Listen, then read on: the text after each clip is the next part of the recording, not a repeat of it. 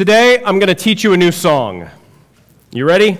It's a good day to learn a new song, and the song is entitled The 120th Psalm. It's our text for today is the 120th Psalm. I'm going to be reading out of the Pew Bible. If you didn't bring your own Bible, you can open up the Pew Bible that's right in front of you and turn to page 542 and you'll be right along with me. So page 542 in the Pew Bible, in your own Bible, it is the 120th, the 120th Psalm. I decided some years ago that if you're going to talk about the Psalms, you sound a lot fancier if you call it the 120th Psalm rather than Psalm 120.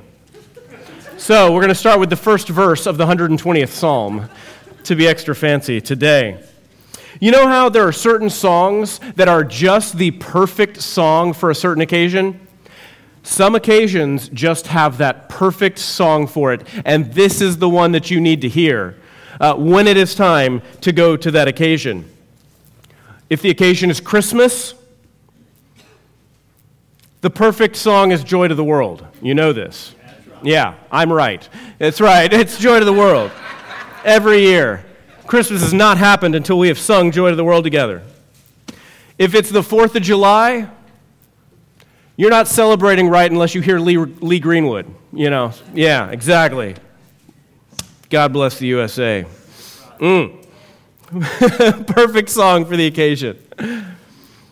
For, your, for a wedding, for your wedding, there may have been a very specific song that you remember, and it was the song for that occasion, and you know it well. If you're doing yard work or grilling, it's country music every time. This is what you ought to do smell that grass being cut, meat being smoked. All right. This, Psalm 120, is the perfect song for a certain situation. The situation is if you are tired of everything that's going on in the world. That's what this song is for. If you're exhausted with evil, if you're tired of confusion, of great divisions amongst neighbors, if you're just tired of evil people who are looking for a fight, if that's you today, and it sure might be, well, guess what? I've got the perfect song to teach you we're going to be looking at across the next few weeks is Psalm 120 through 134. Now, you know, all of these Psalms, every last one of them, individually they're a psalm, together the Psalms. It's a song book for singing. The longest one is the 119th one, just before this one. And then after the very longest one, we get a series of these very short little ones, but they're grouped together and they're generally called the Psalms of Ascent that is, ascending, rising up. The idea is these are to be sung while the people of Israel are on their way up to celebrating God at the temple. Any of the festival seasons, these is, this, is the, this is the album. This is the song set that you sing and you listen to while you're traveling on your way to the temple to worship God with all of his people. And the very first one, not coincidentally, starts off with I am tired of this world and I am going to worship. Let's pray together and let's learn this new song together. Father God, teach our hearts to sing your praise. Tune our hearts to sing your praise. Give us the right words to sing your praise. We are so thankful for these songs that you would teach us how to think, how to believe, and how to worship you right. This I pray in Jesus' name. Amen. The first verse of the 120th Psalm. In my distress, I called to the Lord, and he answered me. Lord, rescue me from lying lips and a deceitful tongue. What will he give you? And what will he do to you, you deceitful tongue? A warrior's sharp arrows with burning uh, charcoal. What misery that I have stayed in Meshech, that I have lived among the tents of Kedar. I have dwelled too long with those who hate peace. I am for peace, but when I speak, they are for war. The word of the Lord. A fascinating psalm, too, if it's the first psalm that you've ever read. There's a pattern amongst many psalms, and the pattern that goes across all of them is this: uh, there's many that David, King David, is crying out in sorrow. There's so many psalms where he begins saying, "Enemies are surrounding me. My life is fleeing from my body. My bones ache. People are trying to crush me." And then the psalm ends with, But I know you, O Lord, are good, and I can trust you. There's a formula amongst many of them. That's a style of song that goes on throughout the whole book of Psalms is grief, grief, grief, but I know I can trust the Lord in the midst of it. Now, this little song reverses that. It begins with, In my distress, I called to the Lord and he answered me. It begins with a statement of faith and belief, and it ends with, How come it is that every time I try to turn around and create some peace and goodwill amongst my neighbors, they all want to go to fight.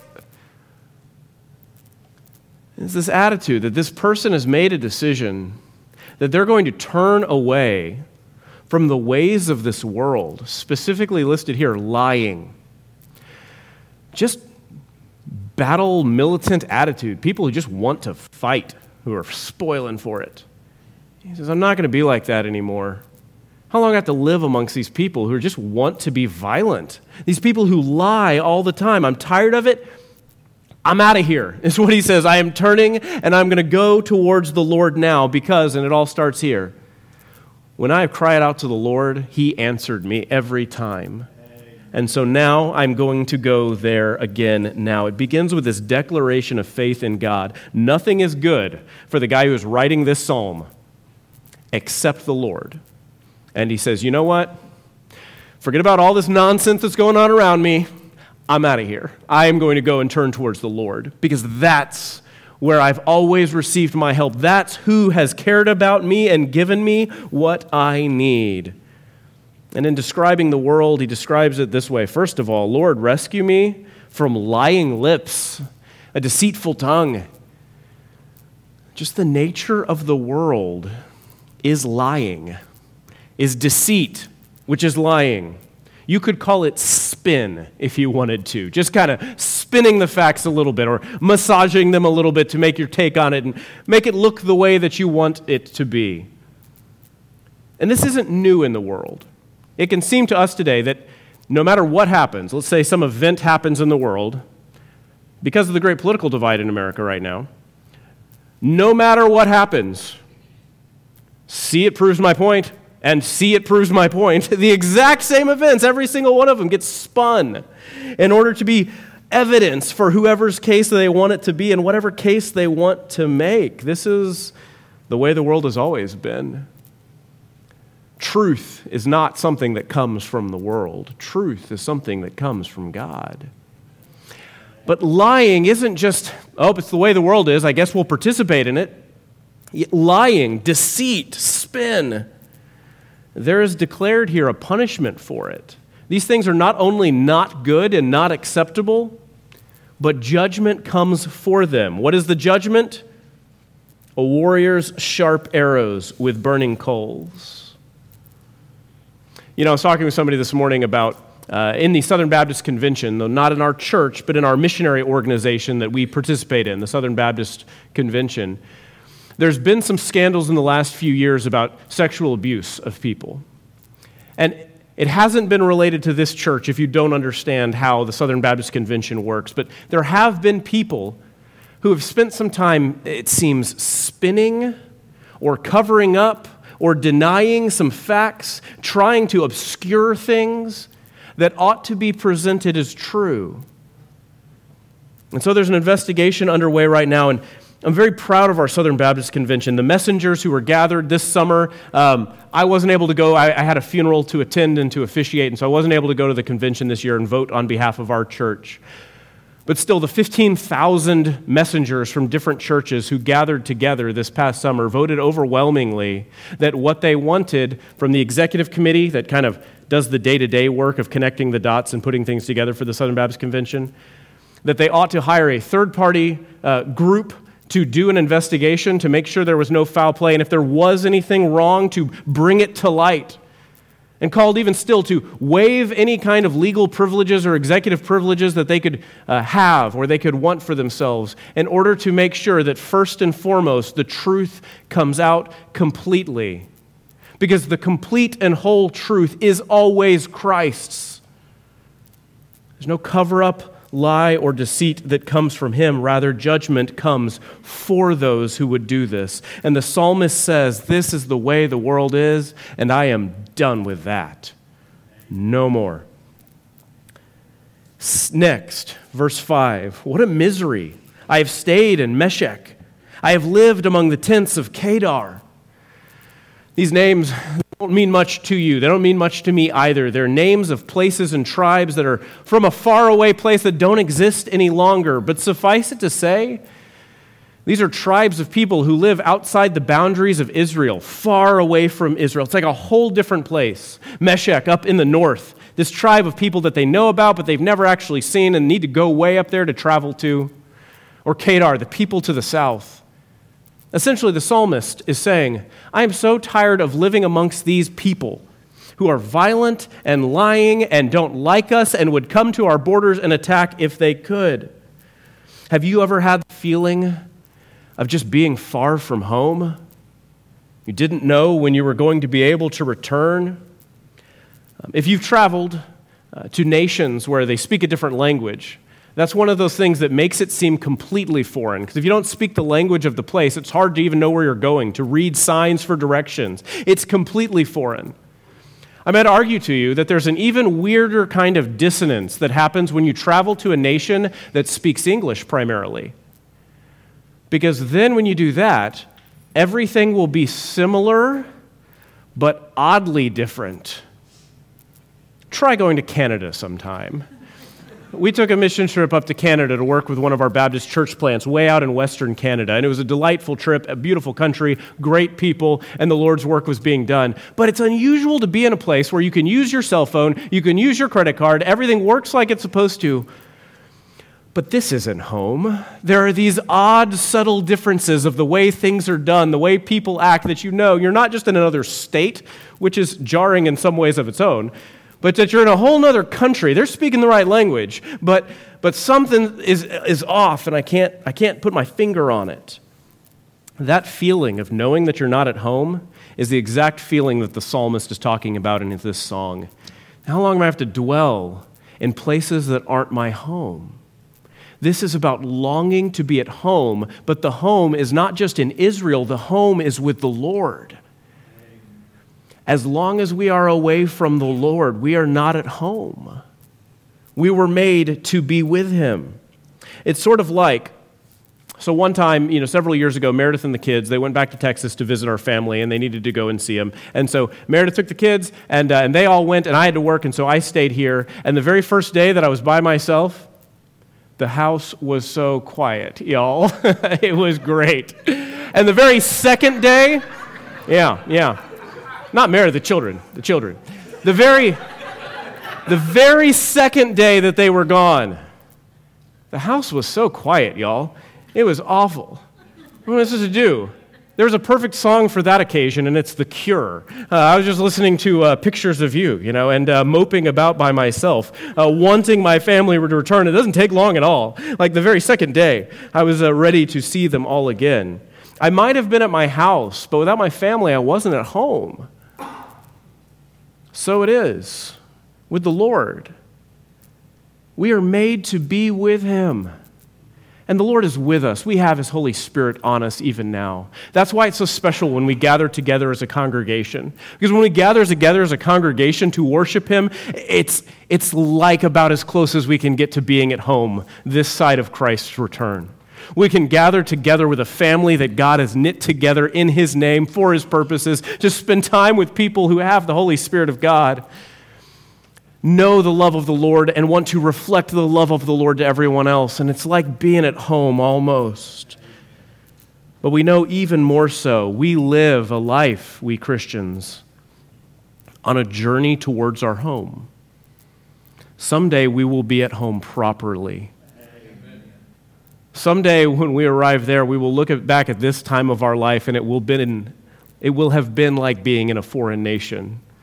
Yeah, we spoke the language, but, but it just wasn't right.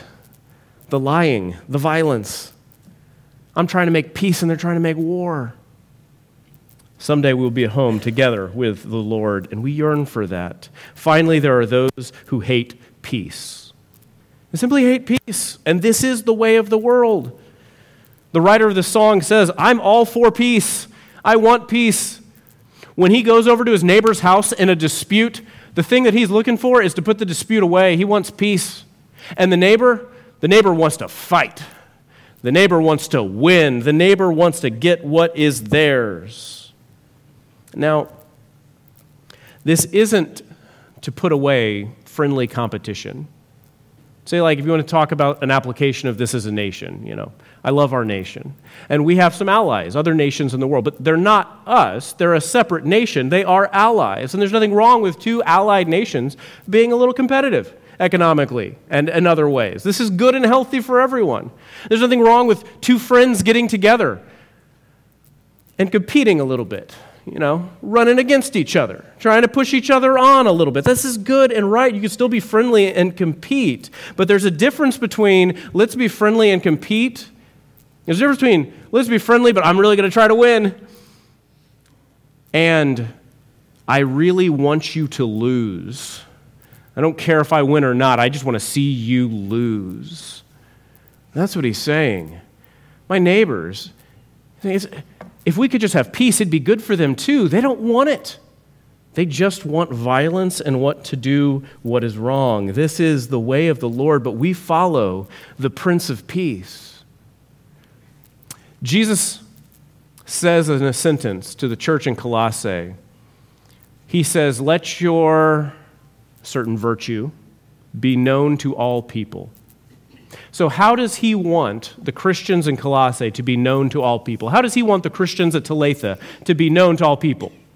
Let your what be known to all people in the world? Is it let your success be evident to all? Let your brilliance be evident to all people.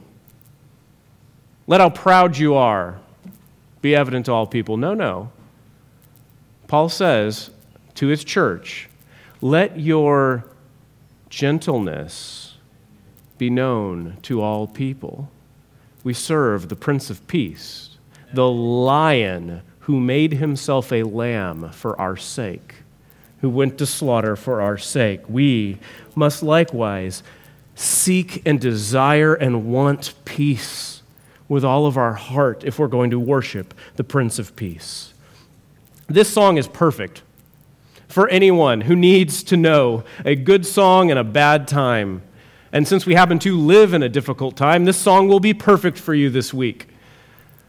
Learn it, memorize it, read it, write it on the mirror, put it in your car. But this psalm is for you. And next Sunday, when we come back for homecoming, we'll be looking at the 121, Psalm 121 together. But for today, just a couple of applications quickly for how we can understand this psalm for ourselves. First of all, starting at the beginning, remember that God is faithful. Number one, you're going through a difficult time because the times are difficult. Let's start with this. Remember that God is faithful. Verse 1 In my distress, I called to the Lord, and he answered me remember that God was faithful to you. Regularly, I have to talk to somebody who's struggling in one way or another, and then in their struggles of life, whatever those are, if it's memory struggles, or in this case, this past week, I was talking to a good friend in our congregation who's struggling over depression. And these sorts of struggles can lead a person to start questioning their own salvation and start beating themselves up. You can start thinking you're just the worst person ever and that God's not going to forgive you and that none of your friends or family are going to forgive you. And all of this is awful and terrible. And one of the things that I tell people in this situation is okay, you're, you're feeling really down on yourself. I understand. But is God still good? Well, if God's still good, then it's going to be all right. You're, you know you're a sinner and your sins are ever before you, and you're brought to grief and sorrow over things that you did, even things that you didn't do, but this is just some weird depression moment that you need to get help with also for that, uh, and change your behavior in life. But is God still good? And if He is, then it's going to be all right, because He's the one who holds your salvation. Depression and emotional difficulties are normal right now for several reasons. One, because of the uncertainty that's going on. Two, because the just ever present difficulties that are going on. Three, because you might be isolated from people that you would otherwise spend time with in isolation. You're not made for that. So it brings difficulties too. By all means, go and get professional help with some of these things. And by all means, change your life and routine. But above all, and most importantly, Ask yourself this Is God still good? And if He is, well, He's the one who holds your salvation, and He's the one who's promised forgiveness to you. So put your trust in God and not yourself in these times. I tell you today, God is still good. He is the one, when you cry out in your distress, who will answer you. Remember that God is faithful. Second, make a decision to follow God. Christianity starts with a moment where you were living like the rest of everybody around you in the world, living amongst the desire for violence, lying, all these awful things that the world is. We're born into it. Of course, we were all a part of it. And so we can all sympathize with you and whatever you've been through in your life. Not just that things were done to you, they certainly were, but also that you participated in doing evil as well. There has to come a point in your life, though, and this is the beginning of Christianity, where you say, you know what? I'm out of here. I am done with this. I am walking away from this and I'm going to go and seek the Lord. That's why this psalm is first. The beginning of the holidays, of the celebrations for Israel, of going up to the temple and worshiping God, begins with an exhaustion with what the world is and a pursuit of the Lord let us likewise make a decision to come and follow Christ. Now, I'm not talking about feeling it. Perhaps you've felt it at some point. You had a really neat spiritual moment. I hope you have. The, the joy of the Lord affects our hearts and affects our emotions. I hope you have a moment that you're just overjoyed with who the Lord is, and I hope you continue to have those moments of rejoicing in how great God is every day of your life. But I'm not talking about feeling it today. That's not, that is a part of our Christian faith, but that's not the center of our Christian faith. I'm not even today talking about simply enjoying coming to a healthy community. Perhaps it is that you, you like to be a part of the church because you know for a minute here at least, you can take a breath. People are going to be kind. This is, this is a good group of folks. I don't have to put my guard up all the time or worry. We can just rejoice together in the Lord. But that's not likewise the very center of what's happening. And I'm also not even talking about believing. I'm talking about making a decision to come and follow Christ in obedience. This isn't simply a, you know what, I do believe that Jesus loves me. Excellent. You need to believe this. It's true. He does.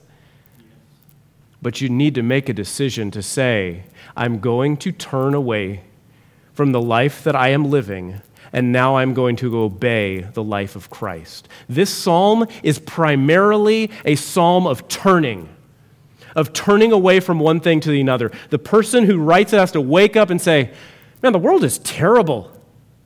I'm out of here, which both includes leaving, but also leaving it behind in the way that that person participated in it. You must repent and turn away from your participation in the world. We have to abandon the world even as we live in it still. Who's coming with me today? Who else is ready to join the rest of the congregation in saying, not only I believe, but also, you know what? I am going to leave behind the ways of the world as I participated in it, and now I'm going to follow and obey Christ and live in His kingdom. The exhaustion with the world is not just how it affects us negatively, but how we were even a part of it also. And we must leave both behind. Fourth, this psalm teaches us that you can't, how should we say this? Use the devil's tools do you understand this phrase? Don't use the devil's tools. It's possible that you, as a Christian, think that in order to get the right outcome, you can go about doing some dishonest things in order to get there. Okay, it's a little bit of lying that's required, but what's important is that this action happens. This happens in churches too. A good, well meaning, otherwise Christian person can say, oh, something's happening in the church that I don't like, something's going to be changed, or this person's going to be elected something. And that's, that's bad. So it's okay to start using the devil's tools to try and get the right thing, whether it's lying, manipulation, forming cohorts or committees, or outside meetings outside of meetings it's not only wrong for us to live sinfully, but it's also wrong for us to try and go about using the devil's tools. How about the devil's means? How about using what is evil to try and get good? It doesn't work for us as Christians to say, well, hold on. I know there's a little spin required in my explanation of this, but I'm doing it for a good reason. Truth is from the Lord, and the truth is what sets us free. We don't have any we don't have any room in our lives for the means of the world to try and get what we want and use them for our ends. Do you understand? Finally, in accordance with this song, let us walk with other people who also know they're not at home. Let us walk together as a group of people who don't feel at home here. Because that's also what is going on when this song is being sung by Israel. Whole communities getting up together, leaving things behind, and saying, Let's go up to the temple of the, of the Lord and worship Him there together and a whole people traveling together on the road, knowing that they're living in the world, that they're going through the world, that the world permeates their own national borders, that the world is even in their houses but getting up together and walking together towards the Lord, looking for a new home in Him. The way the world is, I am too.